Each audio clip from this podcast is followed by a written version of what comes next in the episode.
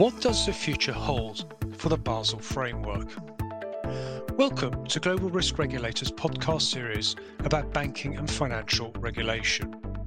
For more information about GRR, please visit www.globalriskregulator.com. In this episode, we are looking at how the Basel framework might be impacted by the economic fallout from the COVID-19 pandemic.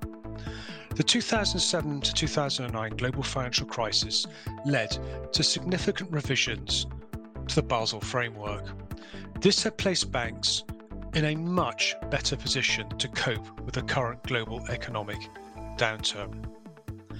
Nonetheless, the economic downturn this time has been deep, and the number of bad loans is expected to pile up, and it is happening against a backdrop of global political tensions and changing economic priorities.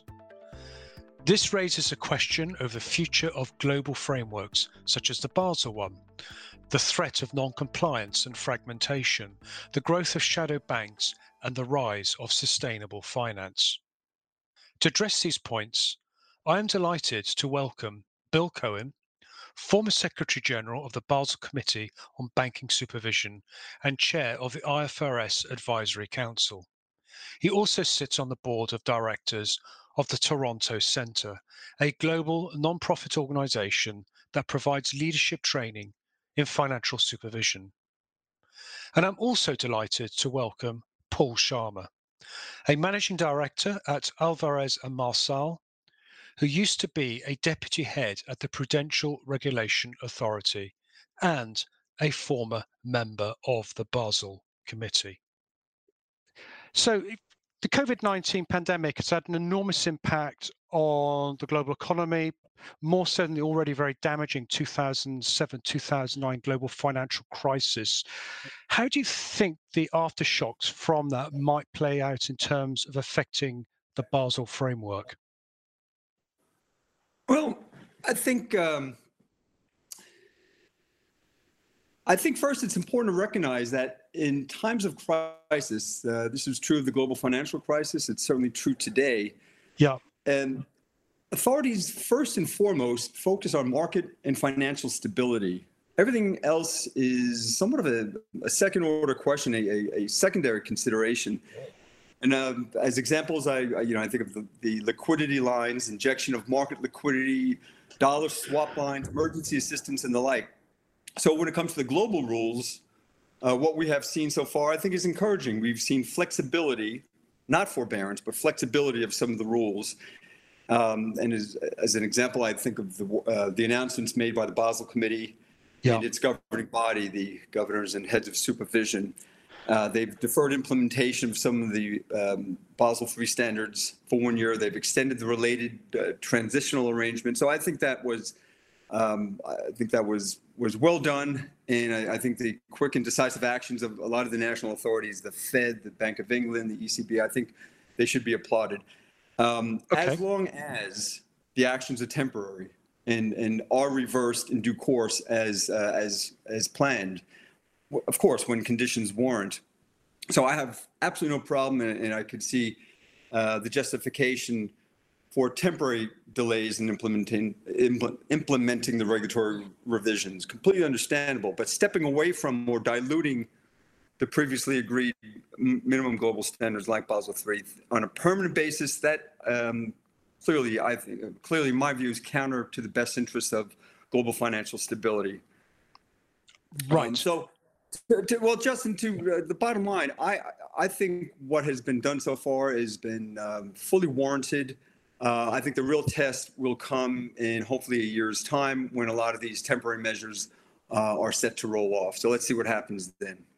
No, indeed. And Paul, what's your view on this? Yes, I think the economy might change quite profoundly. The real economy might change quite profoundly. True, yes.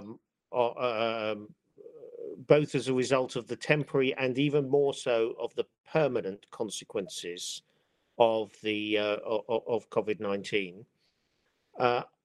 If that is the case, I'm not sure I start with the view that the perfectly rational policy choices as to the degree of safety we would want from our banks, that those policy choices will necessarily hold. There is a trade-off between safety and growth. Yeah, it's a difficult trade-off, and in the long run, safety promotes growth. In the short run, the two can be moving in opposite directions from one another. Yeah. So I suspect there might be a need for a much more fundamental reappraisal of Basel standards. Oh really? Okay. Yeah. I mean, but as I say, it's not really. I disagree with Bill on anything technical to do with banks. It's more my view as to what I think is going to happen in the real economy. Okay. Okay, well, maybe this takes us very neatly to our sort of second question. Let's imagine the economic impact actually turns out to be really quite bad. We see a lot of bad debts piling up at the banks, and you know, when all the sort of payment holidays are over and all that sort of thing. Could we see further revisions to the Basel framework, maybe? Let me go first, if I may. Yeah, of course. Justin. And this is I think it's a nice segue from the point that Paul raised. So to answer your question, could we see further revisions to the Basel framework? My answer is an emphatic no. Okay. And why is that? I do think we're going to see quite pronounced period of stress. How could we not with the NPLs that are surely coming our way in the US, the EU, the UK, other jurisdictions? There's not a doubt in my mind. But then be very specific. What revisions could we think about? Because what the Basel Committee develops, minimum requirements, and I stress minimum requirements. Okay, I mentioned before the deferral or the delay in implementing the standards, but we're talking about specific revisions to minimum requirements. And the minimum requirements, it's not like a trade agreement or some kind of an arms treaty. We're talking about the bare minimum operating below which would be unsafe and unsound. I mean, let's use the leverage ratio example of 3%. Yeah. Goodness, we saw what happened in the global financial crisis, operating with high leverage. I can't think of any of the measures that would really warrant a rethink. Now, and I'm assuming that Paul, you might have were thinking about a rethink of the standards, but probably on the lower side. I don't hear too often, except for some academics, I don't hear too often from people saying that the Basel minimum standards are too low. I do hear from some academics who say, yeah, no, we missed the mark. We should have been far more ambitious. So, Justin, my response to your question is no. I really don't think there's room to further revise the minimum requirements that the Basel Committee has produced. Okay, so kind of just you know, people are free to use that not very that bit horrible word, gold plate them if they wish to. They can make their banking system safer, which is what a lot of jurisdictions do anyway, such as Switzerland, the UK. So Paul, what's your take on this then? So I fear that if the economy changes profoundly, there may need to be some aspects of the Basel standard that change quite profoundly. Let me pick just one. Yeah. The IRB approach, one uses past data to calibrate one's PDs and indeed one's LGDs. Yeah. Past data, there is a presumption that the past is representative of the future. And of course, we all understand that it's a lot more complicated than that. You filter the past for things that, you know, for things that are not going to repeat, and you add in things that perhaps haven't happened and are going to happen in the future. But that's basically it. Where you have a fundamental shift in the economy, the past becomes less valuable for the future. So let me take the analogous problem of how do you credit underwrite? How do you price credit risk at the moment? Yeah. Anybody pricing credit risk for a loan at the moment needs to think about, whatever the history of the sector that they're financing, they need to think about a structural, not a cyclical, but a structural change in demand that may be occurring for that sector. And they need to think about, is that sector closed temporarily with a strong rebound, or is that sector closed and it will never go back to the way that it is? And for the former, I would say hairdressing is a good example of a sector that's closed temporarily but will rebound. Yeah, so there's a lot of pent-up demand there. And if this were a sort of a video rather than audio, you'd see why I'm making that point. But for the retail sector, I suspect there will be no rebound. There will be a rebound, but then nowhere near the current level. So the past has ceased to be anywhere near as informative about the future as it was hitherto. No, that's a really interesting point. Yeah, that will need to be reflected in the implementation of the Basel framework. Right. Okay. Go on, Bill. Let me just quickly ask for clarification, Paul. So, are you talking about just the operational aspect of Basel III? How PDs and LGDs are estimated, or are you talking about something more fundamental? Because I was talking about something more fundamental, like calibration. Yeah. I'm acutely sensitive to the whole complexity issue, and that's something we grappled with since the development of Basel II. But if you're talking about something process related and how to estimate the risk parameters, that's fine. We could continue to think about that because we've thought about it for many years. But if you're talking about something more fundamental like calibration, well, I think that's what I was talking about, and I was thinking there really isn't any further room to revise downward what are already, in the view of many, very low minimum requirements. Yeah, so I'm sort of making the bridge between the two, because I suspect the disruption to the information, to the disruption for the future compared to the past, will be such that we will not know what degree of confidence we have calibrated the Basel Accords to.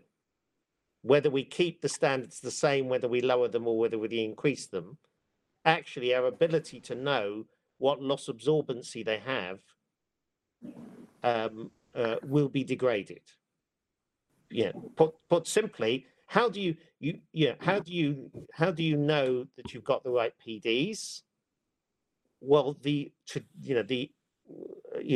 we had a fairly good answer to that based on past data. We understood that there were some problems with the answer. In particular, we saw that in terms of comparability from one bank's PDs to another, but we had a fairly good answer to that. We were making progress on that. If the future is going to be significantly different from the past, we no longer have a good handle on that. We're no longer tuning to say let's have safer or less safe banks, because we don't know to what extent, even keeping the standards constant, that the new circumstances have made the banks less safe. So kind of need to start again with some of the data series, I guess, for particular industries, and kind of re-rate their riskiness, I suppose. Yes, and if you're pricing, so let's talk about pricing rather than capital and regulation. If you're pricing, that's exactly what you're going to have to do. Yeah. So if you're going to have that kind of a rethink for pricing, that must have a knock-on effect for the amount of capital. Okay, Bill, before we move on to the next question, do you have any final points you want to make on this? No, I know Paul's saying, and I do agree on the pricing issue, and that leads to my major premise when we talk about capital. Capital is important, of course it is. I devoted a significant part of my career to trying to get it right. Sure. But first and foremost, there are governance questions. There are the role of risk management, pricing, capital allocation within a firm.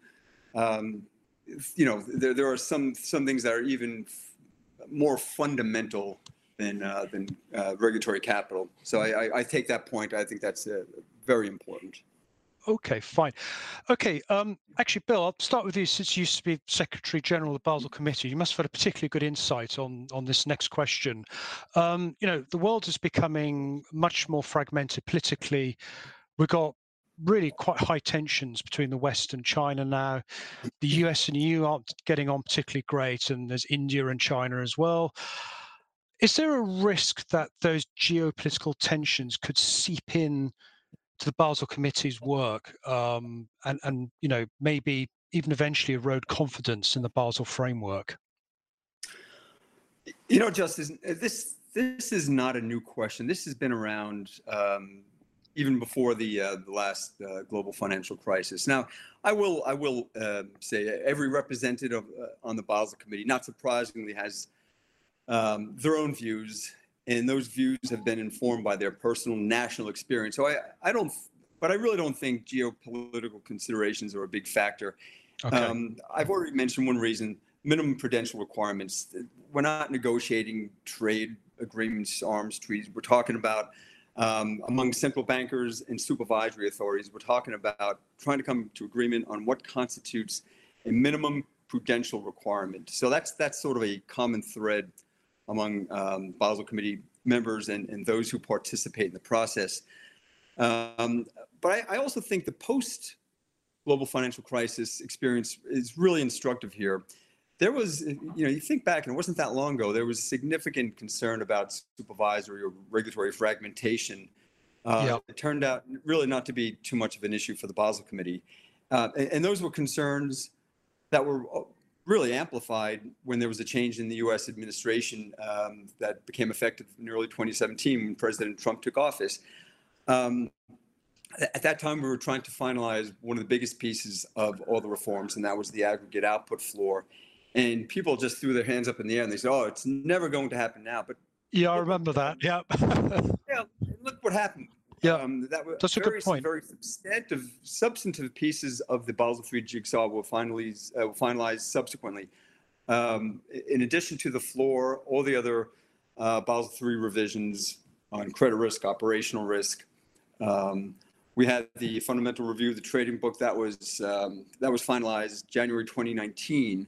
So all of this occurred after a period or a development, a new U.S. administration, where people thought, well, this is never, you know, this is never going to happen now. The other thing, let me just add, if you think about the Basel Committee membership, it includes China, the U.S., but includes 25 other countries. And about one half of the Basel Committee is comprised of emerging market economies: Argentina, Brazil, China, Hong Kong. Sure, yeah. Russia, South. I mean, it's roughly half. We engage closely with the IMF, who participates in Basel Committee meetings.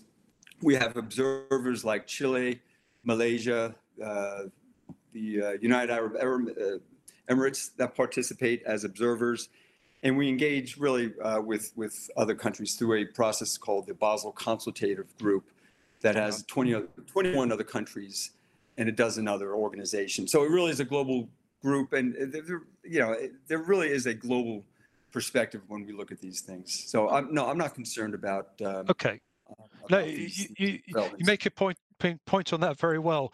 I mean, Paul, you've sat through many a Basel meetings and negotiations. You know, seeing how other countries behave or representatives behave, and so on.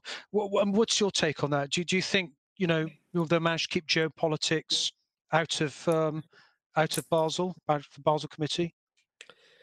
I think there is less commitment to agree for the sake of the global good. Okay.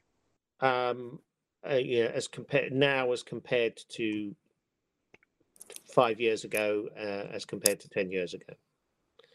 Having said that, I don't actually see it as being particularly in anybody's interest to destroy the standards that are there. Right. Yeah. And it may well be in everybody's interest to agree some new standards. You know, But if we were to get into a situation where, where national interests were potentially at variance with the global good, I'm not sure the margin of the margin of deference, which was never perfect, but the margin of deference that individual countries will be prepared to pay to promote something that's to the global good. I'm not sure that's in the same place now as it was previously. Right. What I'd say on that. Now, where might that come up? If, for example, we have sort of environmental considerations starting to influence capital requirements, or if some countries want to promote a growth agenda as opposed to a safety agenda, in each case, those cases for national interests reasons, or for perceptions of global interest. I'm not sure that the coherence will be maintained, and I think part of the way that Basel, part of the path to maintain coherence, is to stay narrowly focused on the important issue of bank safety rather than trying to achieve other purposes with what Basel is doing. Right. Okay. Well, Paul, let me just jump in for a quick second, because earlier you said that a growth agenda and a safety agenda, they're not necessarily mutually exclusive, particularly in the long run. So I don't agree with the premise that you have to choose one or the other, because in the long run, and I think we've gotten some good experience really in the last couple of years before the pandemic, the profitability, the health of banks in the U.S., Australia. You just look around the world. You can see these two concepts of growth and safety. They're not mutually exclusive in the long run. I think they either are inconsistent in the short run, or they may be, or which amounts to the same thing from a practical political point of view.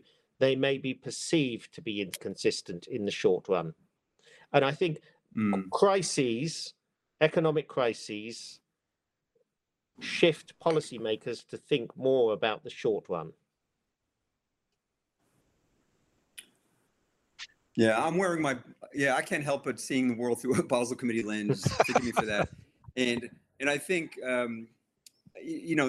developing global standards, minimum standards, they're developed to be in effect through a cycle. So we do take the long view, and I think what we're seeing today on issues like green finance, other ESG issues.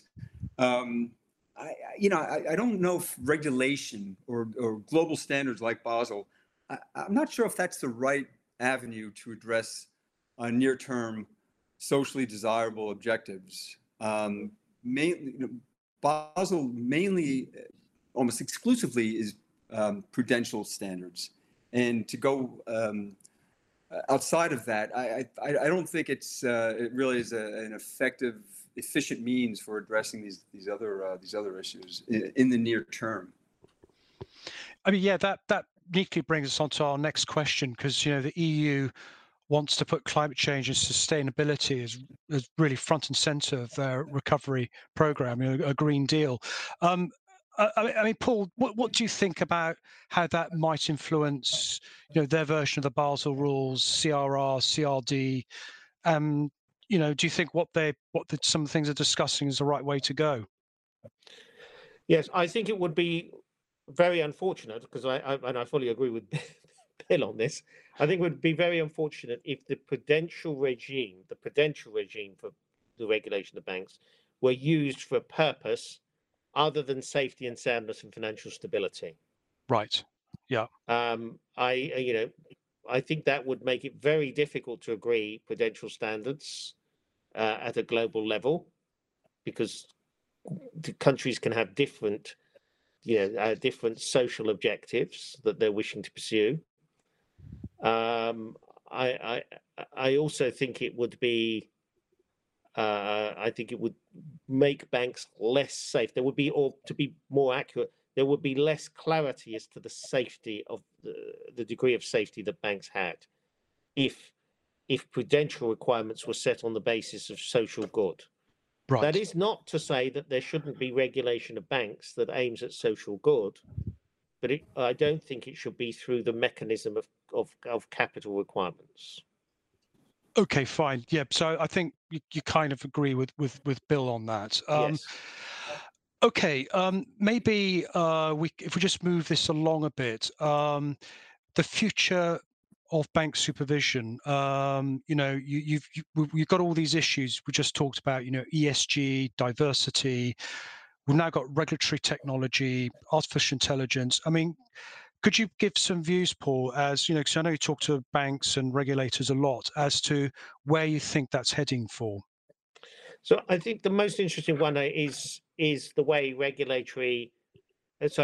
technology, I beg your pardon, will change the economic role of the banks. Okay. Yeah, there's a separate issue about the way regulatory technology may affect the way regulators interact with the banks, but the more profound issue is the way in which technology itself may change the role of banks within the real economy.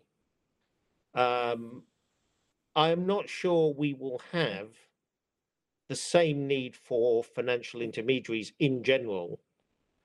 I'm not sure we will have that same need. What, because of fintechs and... Because of fintechs, because okay. of...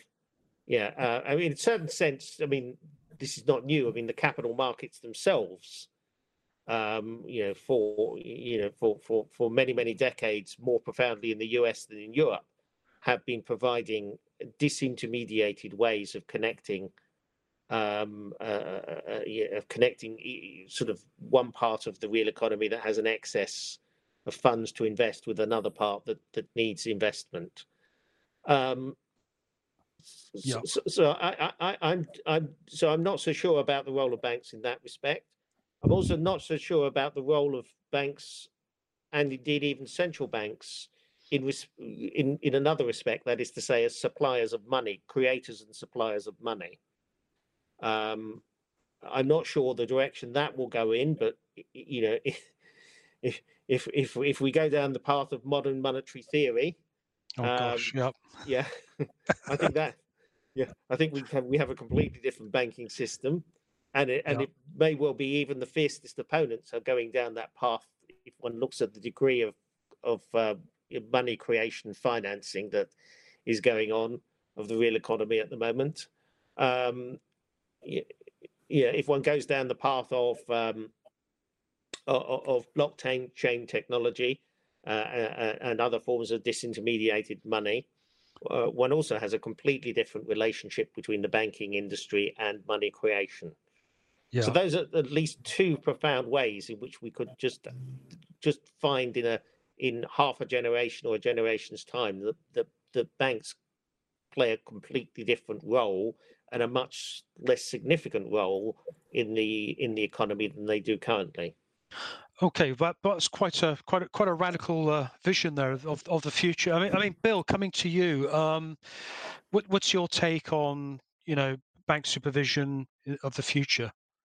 Yeah, I mean, this has been one of the most interesting things to watch unfold and evolve over the course of the last 10 years. It was often a very welcome diversion from the mundane negotiation and hashing out of Basel III standards. It was fun. It was fun to work on this and to try to see where this has taken us. I mean, I agree with Paul.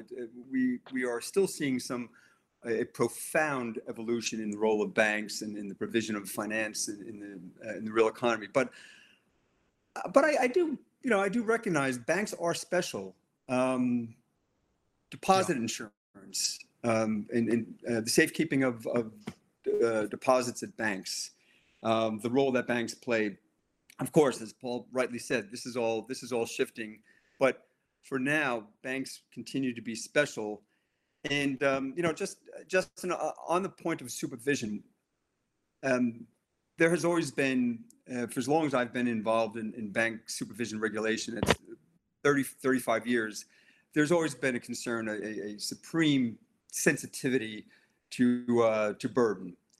And, you know, so on the one hand, we have great developments in fintech and regtech, banks using fintech for compliance and regulatory reporting, and they've made great strides in that regard. SupTech, similarly, how could the supervisory process be made more efficient, more effective through the use of technology? So I think there's all organizations around the world, supervisory authorities are paying close attention to that to see how they could take a greater advantage of technology. But the one thing that sticks in my mind is one of the really, from a supervisory perspective, one of the really important lessons learned from the global financial crisis. And that was the need for close on-site examination and inspection, particularly for the larger and more complex firms. There's no substitute for having an on-site presence to review loan files, for example, speak with loan officers, risk managers, senior management, and so forth. So it was fascinating for me to see during the the post GFC period, given this sensitivity to burden, but we started talking about supervisory intensity, supervisory intrusiveness as a positive thing, and I think the lesson was learned by several authorities worldwide that the lack of that kind of intensity or even intrusiveness or this on-site presence, I think a lot of organizations found out the real hard way that that was a mistake. So yeah. I do think that, to sum up, SupTech for sure is changing the way supervisors think about overseeing a bank. But at the same time, there is this need for close, careful, intense engagement with management on the ground. So basically, that the hands-on approach should continue, really. Okay. Yeah. Okay, well, let's just quickly sort of wrap this up now. Now, banks have long complained about shadow banks, that they're regulated differently. So a very quick one for you, Paul. Do you think there is an argument for the sake of financial stability to bring these so-called shadow banks under prudential frameworks?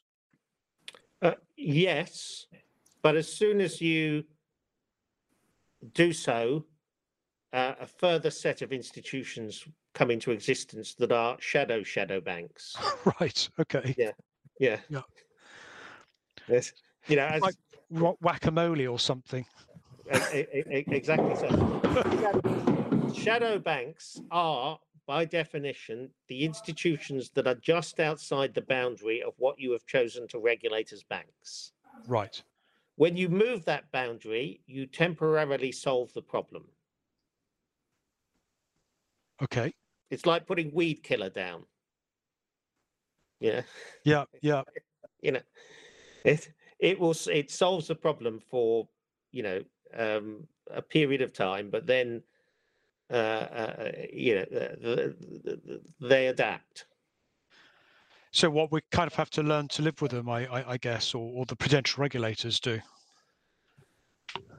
Yes, which isn't to say we shouldn't continue to play very close scrutiny to them, but the point I'm making is not that one shouldn't try and address the issue, but that simply moving the boundary and assuming that the participants will carry on doing what they're doing in the same way once you've made them regulated is not a correct way of viewing what will actually happen.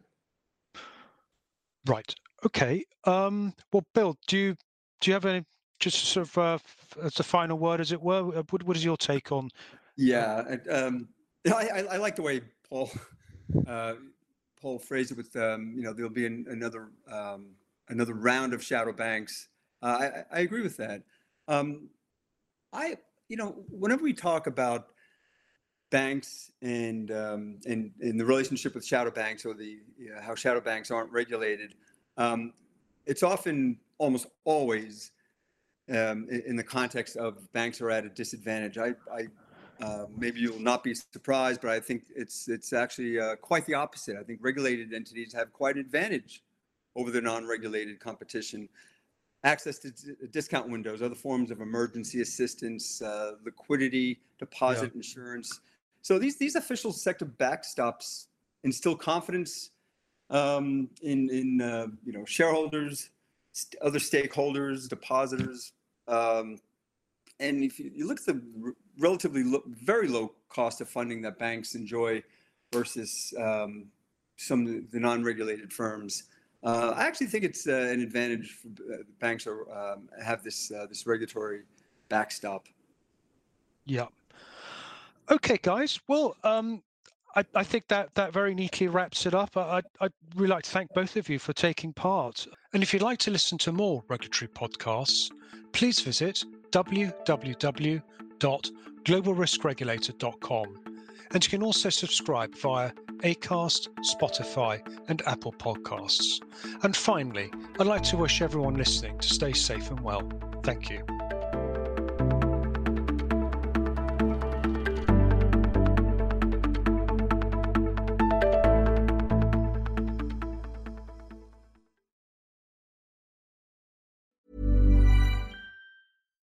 Here's a cool fact.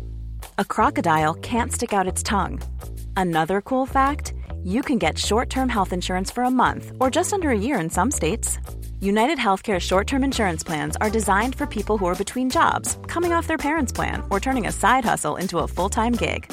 Underwritten by Golden Rule Insurance Company, they offer flexible, budget-friendly coverage with access to a nationwide network of doctors and hospitals. Get more cool facts about United Healthcare short-term plans at uh1.com. Hey, it's Paige DeSorbo from Giggly Squad. High quality fashion without the price tag. Say hello to Quince. I'm snagging high-end essentials like cozy cashmere sweaters, sleek leather jackets, fine jewelry, and so much more. With Quince being 50 to 80% less than similar brands. And they partner with factories that prioritize safe, ethical, and responsible manufacturing. I love that. Luxury quality within reach. Go to quince.com/style to get free shipping and 365-day returns on your next order. Quince.com/style.